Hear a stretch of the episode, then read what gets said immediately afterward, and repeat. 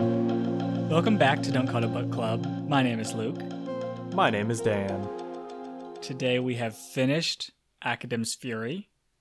Last episode in the book, so no warm-up today.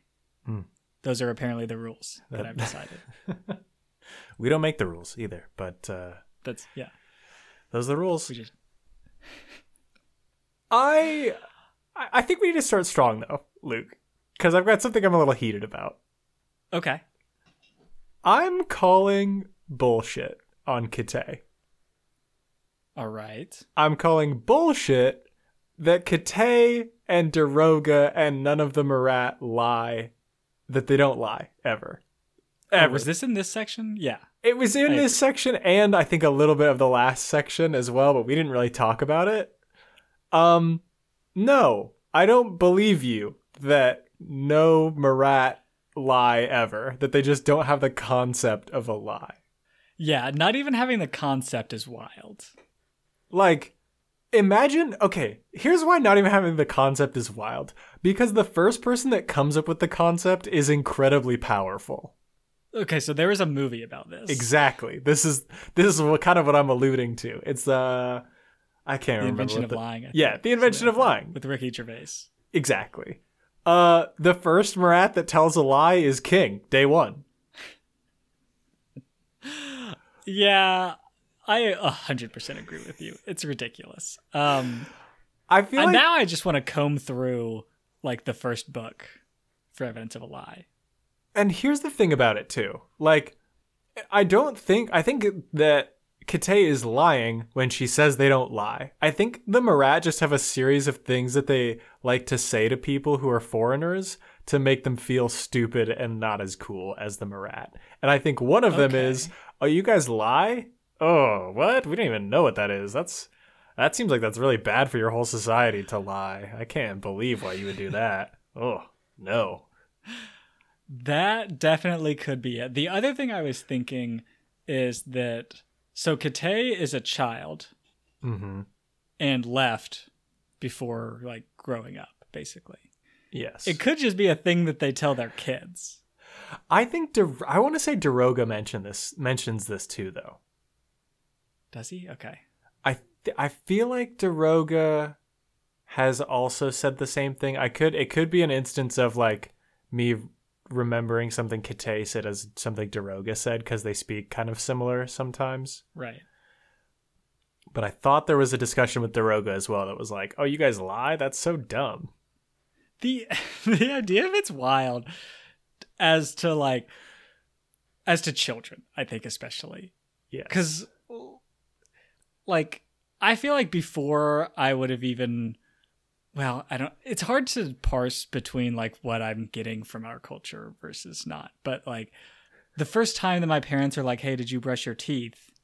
and I don't want to brush my teeth, I feel like I don't need to be taught. No, it's so natural to just be like, "Yeah, I did." Like, yeah, I'm a natural. Right? Maybe the Marat are just not born with a dishonest bone in their body. They just can't. Yeah. Yeah. Well, okay. We always bring up something and then I end up going so deeply into it. But I feel like to have a society that doesn't lie, you have to go through like much deeper structural things than just like the concept of lying, right? There has to be like no consequences for bad things. That's super vague, but you know what I mean? Like, tell me more. Because there are things that, like, if I lied, if I did and told the truth about, I would get in trouble. So, like, I'm going to lie, let's say. Okay. I feel like to make lying not a thing, you have to erase the, like, the motivator for lying. I see what you're saying. You don't motivate like, or you don't erase the like mechanism of lying. You erase the motivation for lying, which is a much deeper change. Right. Because if somebody does something bad that they don't want to own up for, it's so easy to just lie about it. And then you don't have to own up for the bad thing that you did. Like, why wouldn't they have just lied about it instead of taking the bad punishment for the thing that they did. Right. Yes. I feel like this is probably true, honestly, with the Marat. I feel like they're pretty libertarian. Right. Yeah. Aside from the whole, like, go get this cool mushroom and we won't murder you thing. Like, that's our only rule. Yeah. The other like motivator for lying, which I find myself is like the biggest way that I lie. Yeah. Is laziness. Ooh. This is something that my partner and I have talked about, where like if there's something that happens that I like don't really want to explain, I'll just shorten it to something, which is technically a lie. Uh-huh. But it's just like, it's better. It's not really, it's a victimless crime, I feel like. You know what I mean? Yeah, totally. Well, like a lot of storytelling is lying in a certain way, right? Right. But I think here they're talking about saying something that you know is untrue, which it feels a little different from just like shortening a story or like leaving out details or like, you know what I mean? Like it feels a little different when you're intentionally misleading someone. Right. I will say there's a third category we haven't broached yet. Okay. And those are the nice lies. Those are the ones like, I love your haircut. Right. Like, great haircut. That's a nice lie. Even if it's if that haircut is busted, then it's a nice thing to even just say you like their haircut. It doesn't hurt anybody. In fact, it might hurt somebody if you were like, ooh, what happened? And yeah, I feel like you gotta have this. This has to happen because our boy Jim Butcher really loves calling people ugly, and one of the people that he loves calling ugly is Daroga. Every time we're reminded about what Daroga's face looks like, it is ugly. I think I wrote down he called Daroga ugly like 3 times in this last section when he was referring to him. Can we pick a different adjective at least once? Like noble, maybe. Or, I don't know, some other adjective, because Daroga's doing a lot of cool stuff. We don't need to remind the reader that he's ugly all the time. I agree. Somehow, I guess at this point, it just like I just brushed past those descriptors. One of Daroga's key features, according to Jim, is he's ugly. So rude, yeah. So rude. Even That's if it's tough. Even if it's like so like earth-shatteringly ugly. Like even if Daroga is like the ugliest man any of these people have ever seen, there's more to him than that. Right. He's very muscular. I will say we get a lot of descriptors of him being very muscular. Yeah, which is nice. Which is good, I guess. I don't know. He's also loyal.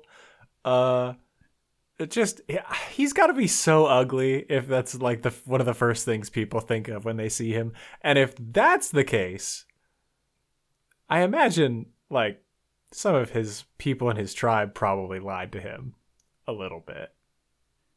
Like if he is so ugly that it is like one of his key features, he's the chief of a tribe. Like people probably aren't constantly telling him how ugly he is. Assuming that he's asking people though, because that's assuming here. I guess, but I don't know. He could just be like, hey, does this new loincloth look good? And in their mind, they're thinking, maybe on someone else, but your face kind of ruins it. They can't say that. Yeah. Yeah. It's BS. It's propaganda. You think this is Ilarian or Ilarian propaganda? Well, not it's Marat propaganda. That he's ugly? Oh, no. The lying thing. The lying thing is for sure propaganda. Yeah. I think that the Marat are like, hey, we got to make sure that everyone knows that we're super cool. So just tell everyone that we don't lie. They're going to love it. Yeah. We bond with animals. We don't have sex with them. We bond with them. And we don't lie. That's key. That's key. And our leaders are apparently very ugly. And we're fine with it. We don't even care. No, it's fine. But their children are apparently super hot because they're the love interest of the main character. Yeah. Yeah. Wait, yeah. All right, fine. Yeah, that all tracks. Good job, Marat. Love the Marat. I'd be one. No, thank you. Okay. Can we talk about the First Lord for a minute? Oh, yeah. So he comes to, this is at the end. Yeah. And it's just like no explanation. And like, is this the Odin sleep that he's coming out of? Yeah, he beat it. He did good. And you got to be careful, though, because maybe it'll happen again. Their doctors suck so bad. Their doctors are terrible. Because they're just like, I don't know why the First Lord went out. Maybe it was the wine? Maybe stop drinking wine? I mean, like, you got to suspect, like, poison or something. No one's even really suspicious of external things. Especially by the convenience of this, right? Like, he is knocked out of commish until literally all of the danger has passed. And, like, as soon as it's over, he wakes up immediately. Right. What? Which has me thinking that, like, the Vord did something. Or the First Lord did something. Ooh. You think he was faking it? He was awake the whole time. He was, every now and then he'd crack an eye open and peek out and be like, "Is anybody here? I really want some popcorn." Oh, they're still here. I just giving pee. Tavi some experience. Exactly. Maybe? No, exactly. This is why I'm thinking he would have done it. Is he was like, Tavi needs to activate a fury of some kind, and I've got to put him in a tough situation for that to happen. Right. Because like, what are the external things that happened to the First Lord when he was sick? Nothing. He was unconscious. He just like passed out one day. Yeah, I like this theory actually. And I think that this book takes course over a very short time period. It's like 2 days or something. Yeah, it's very short. Yeah. Okay, because I was about to be like, did he eat? But 2 days. It's fine, I guess. Yeah, for sure. I'm on board with this. He's faking it. Very, very bold, trying to get Tavi some experience. Yeah, for sure. I mean, he's clearly interested in setting Tavi up. I think we learned last book that Tavi was like his grandson or something. Or it's like so obvious that that's probably the case at this point, right? Right. Because yeah, I forget something like that. The thing was like Septimus apparently slept with somebody at the end, like right before Isana. He died. Isana, right? And like that's the thing now. And so like Tavi is the grandson, and so like the heir. Right. And so maybe he's like, yeah, he's trying to get him to take his place. And so he's like, I'll just fake being almost dead and we'll see what happens. You know? Yeah. I wonder which he must have known that the Vord were there. Right? Oh yeah, he knew the Vord were there. He was like sitting on his cot as that one Kane warrior was like coming into the meditation chamber, and Tavi's like, "Uh-oh, can I kill this guy?" And the First Lord's like, "Uh-oh. Please do it, Tavi." There are some close calls. Yeah. Incredibly close calls. And it also, okay, here's the other kind of insane thing about this whole book, the plot of this whole book. The Vord and the Kane come up with this plan to kill the First Lord, right? Mm-hmm. There is no way that would have worked if he was conscious, right? It doesn't seem like it. Because Lady Aquitaine shows up and just crushes it. She shows up and It's like, battle is over. We are done with the battle. Thank you very much. The First Lord is apparently even more powerful than that. What are they hoping to accomplish? How are they going to do this? Like, when they get taken out by Lady Aquitaine. I mean, it's very possible that they just don't realize how powerful the like super good people are. Although the First Lord has been like single-handedly stopping hurricanes. Right. That's like they've been testing him with that. They've like been sending hurricanes to him to be like, "Hey, is this going to be the one? Are we going to make it through?" And oh, nope, he stopped this one too. Damn it. Right. I mean, there is a little thing here about the like limits of fury crafting down in this hole, which I want to put a little pin in because it's actually insane to have this kind of a place that your most powerful fury crafter stays for an extended period of time. But I'm gonna put a little pin in that, and we're gonna come back to it. The first thing we need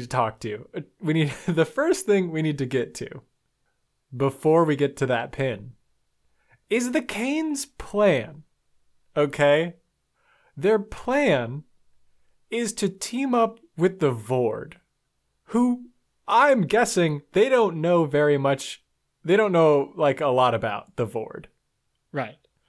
And they're going to be like, hey, the enemy of my enemy is my friend. So sure, me and the Vord will team up and take out the First Lord. That sounds good. That's like world ending. You've just created an apocalypse by that happening. Because the Vord are going to crush you all. Yes. Like, you made such a bad deal with the Vord for like no gain. I agree with you there. I would also say, maybe this is taking us too far away from the point that you're wanting to make, but I feel like the Vord overplayed their hand. By saying, oh, you think they weren't powerful enough to try and do what they were doing. Well, it's like they've been there for like how long? I don't know. What a disappointing little flourish they had so far. Granted, one of them escaped and is probably going to go off and do their thing, but they've been trapped in the Wax Forest for like decades, for a very long time. They get out, they start reproducing, they get 3 little bugs going, and then within like a week, it's all over. Right. This is my thing though, because like I think Daroga says you have 2 days before they reproduce. Before they split into 3 or something. Right. If I'm the Vord, like, this is easy. I want an easy mode. Right. So I'm not attacking the First Lord when I only have, like, 2 queens. Right. It's exponential growth. I'm going to wait a week and have, like, 20. Right. No, I'm not going to do a pitched battle against the Fury Hold. No, I'm leaving. I'm going to make a nest somewhere else and just going to take some village. And then make 3 more. Yeah, I'm not doing that. I'm waiting like a week. They could have waited a week and crushed the whole world, but they were like, nah, we got to go for the top.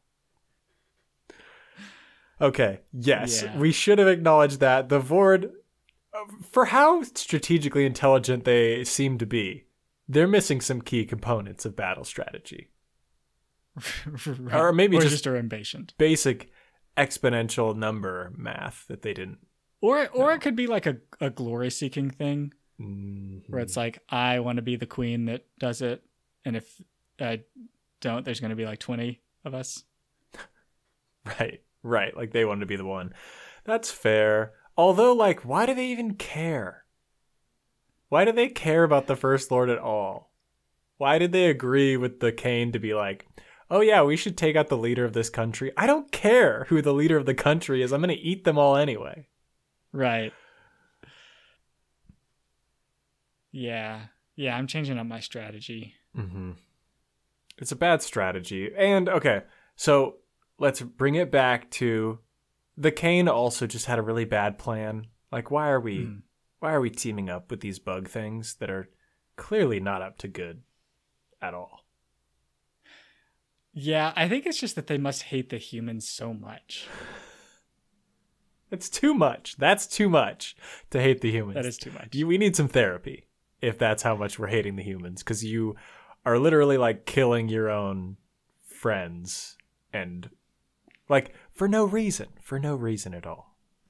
It's not good. It was not good. No. Bad plan. But we need to come all the way back out to that pin we put in about 5 minutes ago of this meditation chamber. Yes. Why does this exist? Okay, so let's describe it, right? Yeah. So it's in the palace, right? Mm-hmm. It's like at the bottom of the palace. At the bottom of the palace, one way in and out. Yep. Like super deep. There's some stairs. Uh-huh. It's fairly narrow, I guess. Yes. And as far as we know, I think we would know at this point, there seems to be no like secret exit. Which is part of the thing that I'm like, there needs to be a secret exit to this freaking meditation chamber. Right, right. Let's stipulate that we haven't gotten the First Lord's perspective. Maybe he's the only one that knows that there's a secret exit. It seems unlikely. It seemed like Miles or someone would have known, but there's that possibility. Okay, sure. I'll acknowledge. Yeah, yeah. But you've made a death trap. Why is it below ground? All right, so here's what I'm thinking for possible explanations for why this is how it is. Maybe it needs to be somewhere that's really isolated from Furies. And maybe when you get deep underground, it's like more chill down there. It is like a meditation room, right? Maybe you got to get away from those crazy wind furies. And when you can get down in there, things are like, it's like true meditation. Maybe. But you need to have some protection, some like insurance policies, because all they have, they have like guard posts, but like if I throw a bomb down there or like light the thing on fire, like they're so worried about somebody firecrafting because it'll suck all the air out. Great, I can just make fire. I don't need a fury to do that. I'm going to kill you now. Right, that's like easy assassination. It's incredibly easy. Like what are we doing? Or the same thing with earthcrafting, like just collapse the thing. Right. Oops, you're dead. And I get that like when the First Lord is up and awake, this wouldn't really work because he would probably be able to counter it in some way. But like this whole plan relied on him not being able to fight you anyway. Right. So, and it almost worked because he was just like in a vault underground and he couldn't escape. Yeah. You have like literal helicopter people. You could put a helipad on the top of your thing and just like escape whenever you want. But instead you're like, let's take him down to the most secure but also like entrapping chamber in the whole thing and hope they don't get us. I feel like the reasoning has to be unrelated to safety. It has to be something like your first idea of like he has some kind of magical like enhancers or something that can only be down there. That's the only way it makes sense. Right. Yeah, because otherwise this place sucks. This is such a bad... It's terrible. It's not a good place to keep the king, the First Lord, safe. Right, like in a world where you can fly, and the First Lord is also more like a better fury crafter than everyone. Like the safest place is not, I don't know. It's not deep underground. It's not this one. Yeah. Yeah, it's really dumb. Okay, since we're on the assassination attempt. Yeah. So this is going to look like the Kane tried to assassinate him. Yes. Right? Because they're the ones that were like the bodies that were doing it. Mm-hmm. Like in this same section, so we were talking about how they have seems like a very poor relationship with Varg. Uh-huh. In this section, we learn that they're like at war. Like internally, basically. You mean? No, like the humans and the Kane are essentially at war. Yes, yes. And so, like, yeah, they're going to try to kill him. What do you mean? You're saying, like, like, why weren't they more prepared for this? I mean, a couple things. Number one, it doesn't matter that it looks like it was them because, like, you're already at war with them. They're already sending hurricanes towards your coastland. Yes, yes. And then also, why do you have an ambassador? Oh, diplomacy is always an option, Luke. It's clearly nice sending messages in human skin. Yeah, but Luke, at least they're messages. Hmm? That's true. They're talking. That's true. It's discourse, baby. Like, I mean, it's just, these guys are very powerful fighters. Yes. You're at war with them. Mm-hmm. I just don't think you should be allowing them in your palace. Well, I mean, part of it too, which I don't remember if this is explicitly stated or not, but part of it could be them wanting to just show off how dope the First Lord is. Okay. And so, yeah, he's an ambassador, but he's mainly there to just witness the First Lord being incredible. So he can send messages back being like, not yet. Oh, not yet. Don't come yet. The First Lord, he just swallowed a hurricane. I saw him do it. Right. I mean, counterpoint, though. Like, he's basically a spy. Right, yeah. That's allowed. Yeah, but he's under like an armed guard 24/7. Yeah, but his guards are leaving all the time. It's like, hey, I know exactly what's happening in the palace. Go tell everyone else. Yeah. Oh, hey, I just learned that the capital city is so dangerous that no one can walk around safely. That seems bad. We're crushing it. Crime is way up. The civil war in like 2 weeks, probably. Get him out of here. Get hungry. Get him out. Yeah, you can't be an ambassador. Okay, so he talks to Tabby, right? Yeah. And Tabby asks him why he's showing him.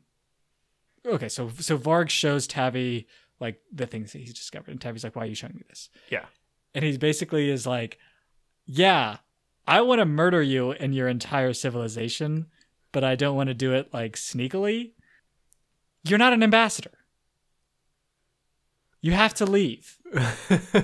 You're right. Providing no value as an ambassador if you're like telling me that your one goal is to kill me.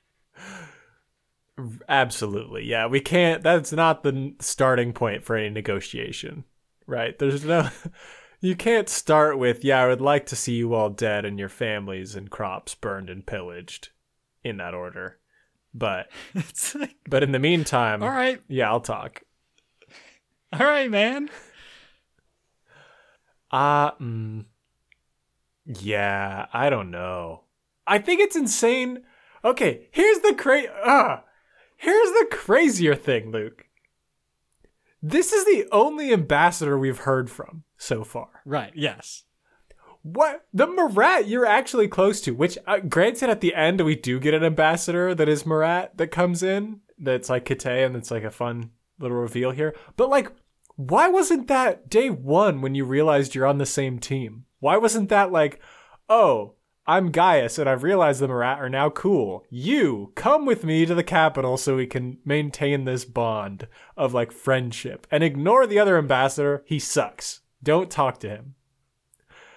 Like, the only ambassador these guys have is somebody who has stated that they want to murder them. No! Yeah. It's not okay. It's not okay. It's so... This is why Gaius has got to go. Yeah, he really does. He's... I also... Can we move on to the kind of at the end of this after he's woken up?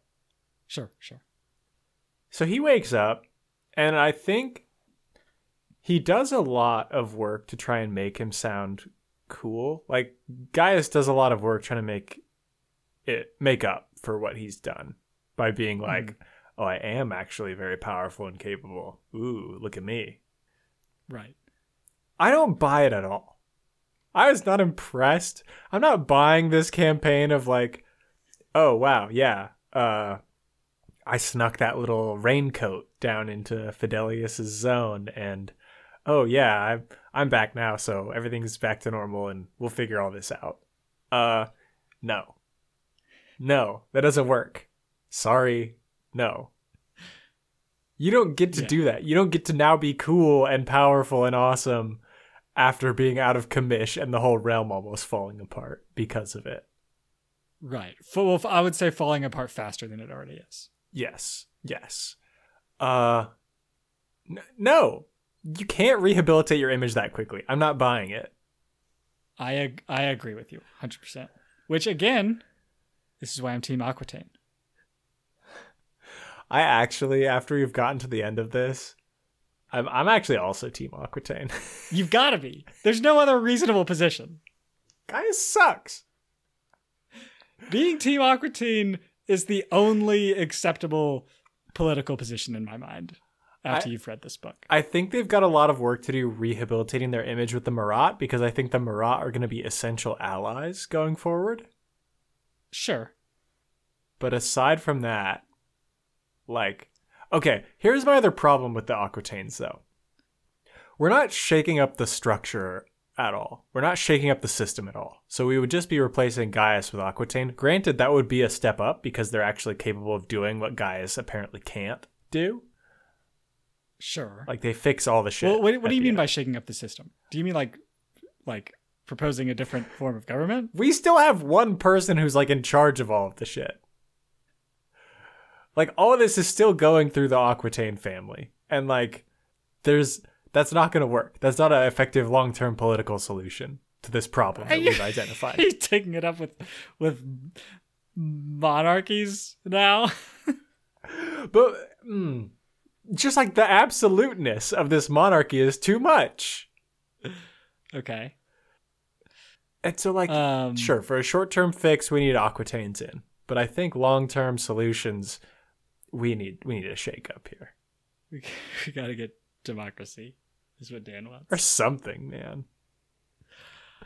Yeah. I mean, I just think that the Aquitaines can clearly do a better job. And they're also so cool. We already talked about Lady Aquitaine. We get a little glimpse of them hanging out together in a kind of weird way. But... Also, the Lord Aquitaine also seems very cool. Not in terms of like, I like him and want to hang out with him necessarily. But again, they're bringing the swag back. They do seem to have a pretty high level of swag. That's true. Which is what you want. I don't know if I'm looking for that as my leader, though. Yeah, I don't know. I don't know. I want some stability. I want somebody with decades of experience who's just going to do the job, you know? Yeah. Although the age actually now might be an issue. Okay. I think we're getting off track. So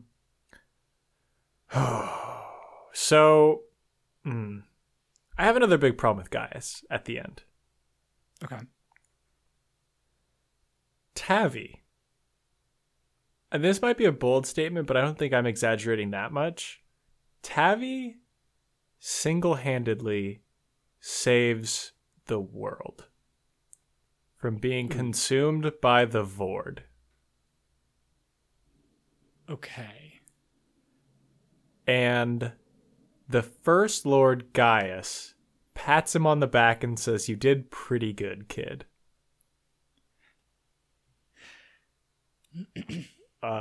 No. Tavi gets a parade at the very least and a national holiday. Yeah.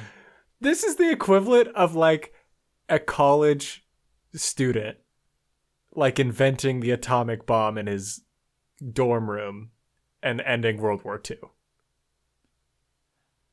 Like, so This is such a huge, like, what Tammy did was such a big thing, and he gets, like, almost no props from the First Lord, and I'm pissed about it. Yeah. I mean, okay. I think that this extends to several people as well, though. Okay. Yeah. Right. Because it definitely extends to Max. Yes. Mm-hmm. It almost extends to, like, everybody involved, though. I think there were some key players here, though. Like, Tavi is central. Oh, sure. But I mean, I think that, like, the squad out that's in Calderon also essential. True. Because, like, the part that saves the world is stopping the Vord in general, not necessarily specifically stopping them against the First Lord. You know what I mean? For sure. Yes.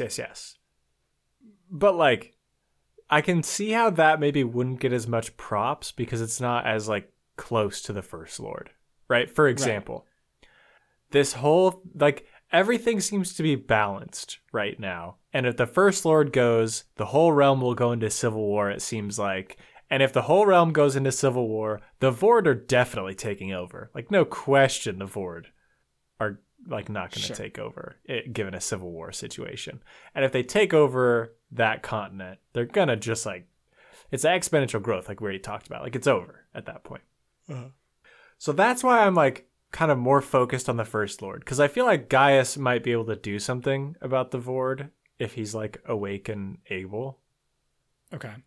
Right. He's very powerful. He can command a lot of troops and stuff. But if he gets taken out, and the realm devolves into civil war, and there's, like, a Vord out there just recreate, like, it's, there's no shot. They've got no shot at that point. It's all over. Mm-hmm. It's all over. It feels like it would all come tumbling down. And so I honestly feel like it's less important that the Calderon folks ended the Vord there. Okay, sure. Than Tavi saving the First Lord and stopping the Vord from, like, taking over. Yeah, I think that that's fair. Yeah. And he gets a pat on the back. Right. He gets a firm handshake and a nod from some people, and they stop calling him, like, kid. And that's it. So I 100% agree with you. I guess my question is, what are we giving Tavi? Like a raise? It's a good start. It's a hell of a good start. At least 10%. 10%. Come on. He's worth more than that. I mean, he should graduate. I don't know, though. He still doesn't know how to fury craft. Yeah. I think maybe honorary degree is acceptable, but I'm not going to give him, like, a real degree. People need to know he didn't actually study for that degree. You know what I mean? Right. But it doesn't seem like there's a, like, method for getting him to Furycraft. I don't know. Maybe that's what the First Lord is doing. Right. Did you? So we just have to put the realm in danger a few times until Tavi figures it out. There was a moment where Tavi, when he was attacking the cane that was down in the meditation room, where he said a fury came over him, and I was getting hype because I was like, this is it.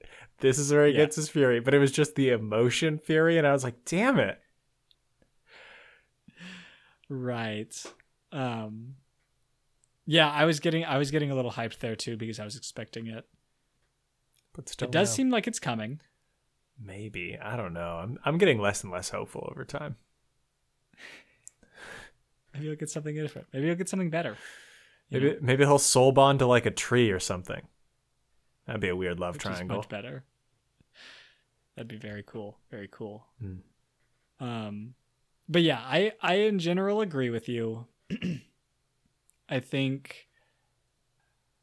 Well, okay. So we only saw. We haven't. Maybe it comes next. You know. Yeah. Well, okay. Okay. Actually, let me continue with my question. What do you think they should get? Because they can't, like, give them a parade because they're training to be cursors. Right. And this whole operation was kind of hush hush, right? Right. But you know, it wasn't hush hush, Luke. The fact that the First Lord was almost assassinated. Right. So you just throw everybody in that where you're like, these people were essential to keeping me alive. Like, true. These people were so helpful to me in my time of need. They all know that Tavi is like the page of the First Lord. So he was just there, and he was very heroic. He was the most heroic, bravest boy there. And you give him like the biggest medal. Mm-hmm. You give him like a dinner plate size piece of gold, and you're like, thanks, kid. Okay. My question is, how famous is Tavi already? I think pretty famous, but for the wrong reasons. Like because he can't Furycraft, you mean? Yes. Can a famous person be a cursor? Yeah. Like the person that brings Asana. Okay, that's true. To the capital. That's a good point. Yeah, totally. Okay. It's just Gaius does not recognize talent. He doesn't recognize and nurture talent like he needs to. And he's just relying on everybody committed to the office, you know? They're giving respect to the office, but he's not passing that honor down to anyone. Yeah, I agree. So I agree. It feels bad. You got to start giving your younger subordinates some more responsibility. I mean, it's resulted in the problem we have now. Right. Can we talk about one of the friends? Yes. The girl, I forget their names, but the girl who is not actually who she says she is. This is very creepy, right? Yeah. I don't know if the reveal gave me goosebumps necessarily, but just like the idea of this, it feels like a horror movie to me. Right, where you're actually like your classmate was actually murdered and this person has taken their place. Yeah. Right. Yeah, it's really not good.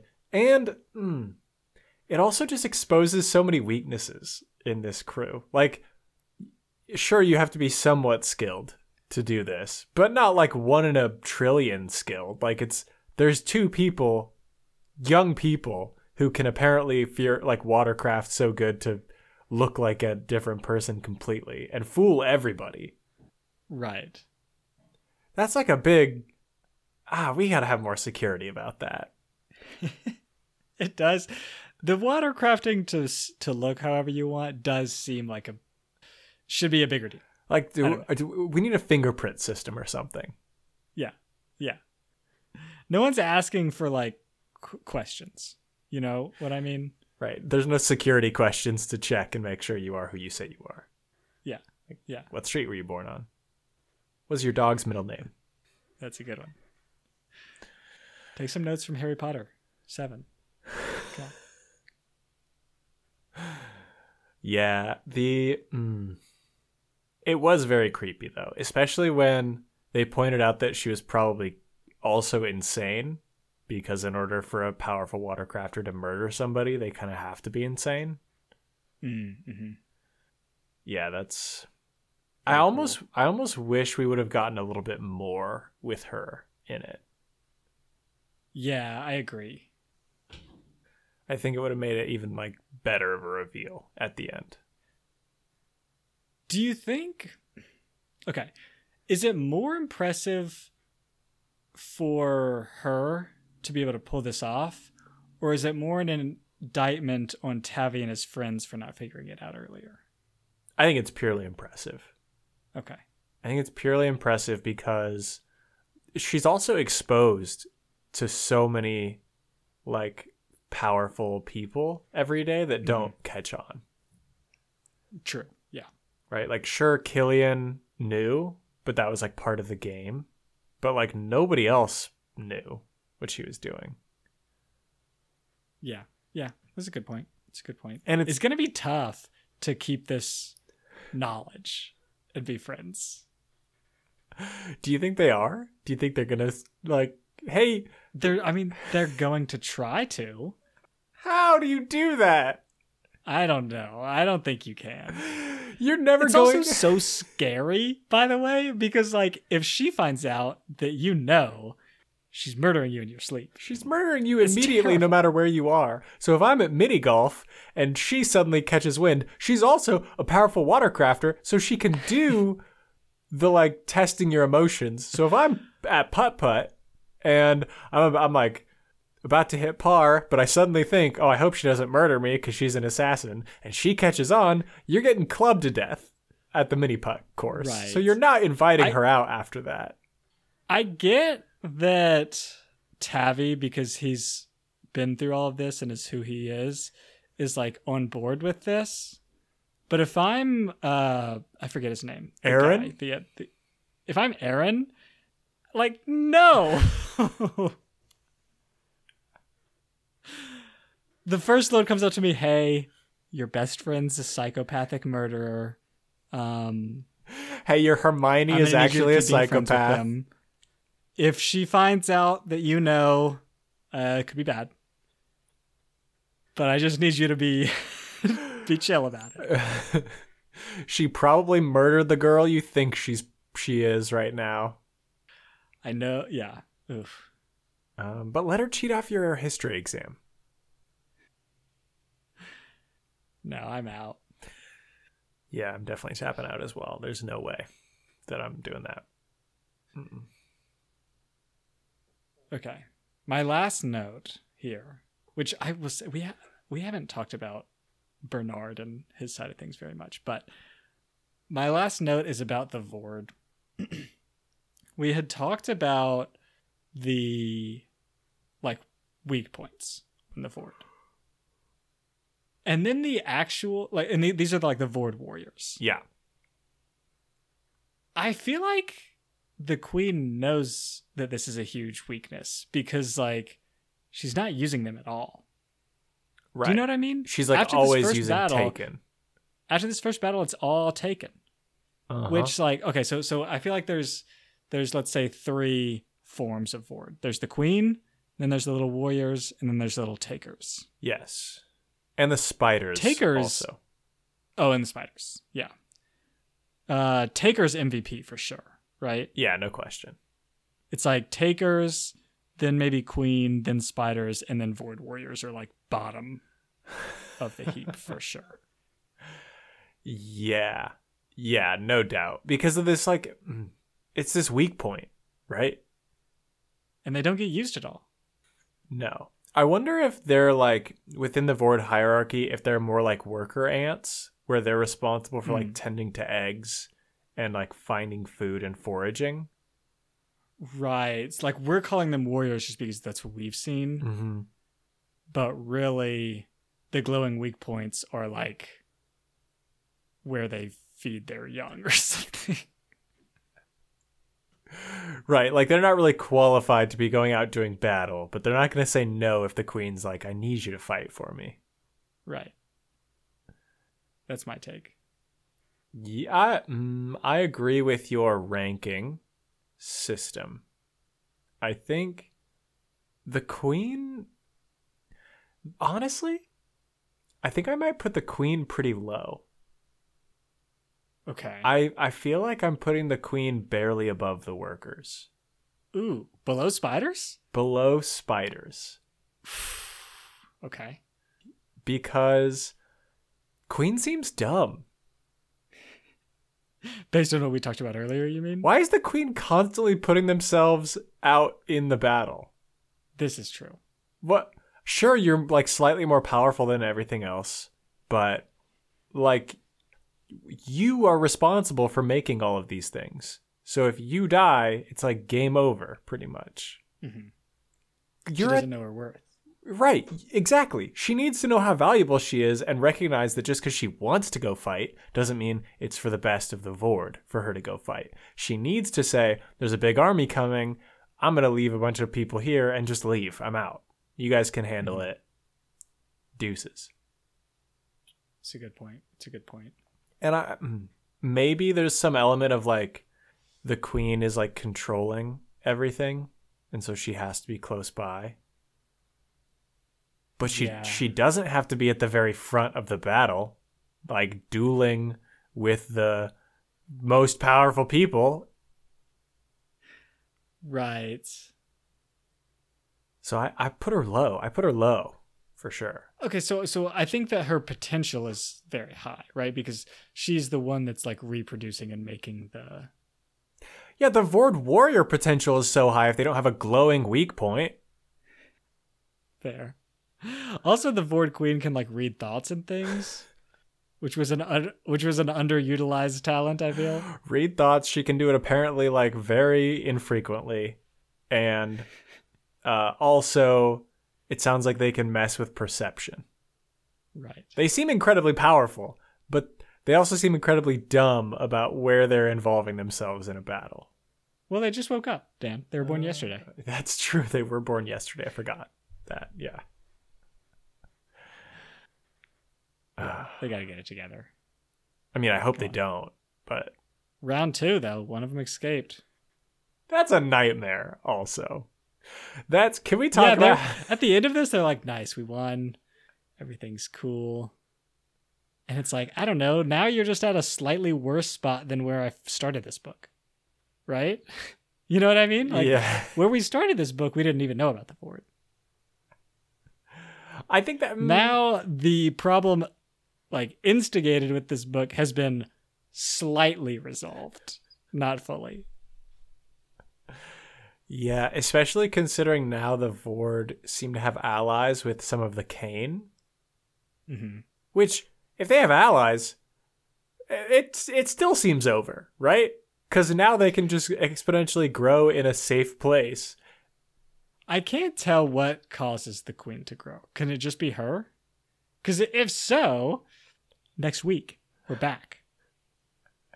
Right, Gaius is chilling like, oh yeah, we totally showed him who's boss. It's not something to worry about. Literally next week, and the capital is being besieged by thousands of Vord. Right. And they're like, Gaius, you idiot. We're joining the Aquitaines. Come on. Yeah. Yeah. The Vord is a nightmare. And if even one of them escapes, you can't stop until you find it. Mm-hmm. So, which is what Daroga was doing. By the way, don't sleep on Daroga being a Vord. Still. Daroga, the 4th Vord Queen. Could be. I'm surprised you brought that up, Luke. I was going to let it go, but... Yeah. I think it's still a possibility. Yeah, it's possible. He does give romantic advice like he was born yesterday, so. Okay. Let's get to reviews. Do you want to go first? Yeah, I'll go first. I very much enjoyed this book. I don't think this is like super similar to what I said last time, but maybe it is. These are very like fun, quick reads, and they move very quickly, which I appreciate. The climactic battle at the end was very good. It felt like insurmountable odds once again, just like the last book. It felt like there was no way they could win, and then suddenly they did, which is nice. I do like that arc in a book.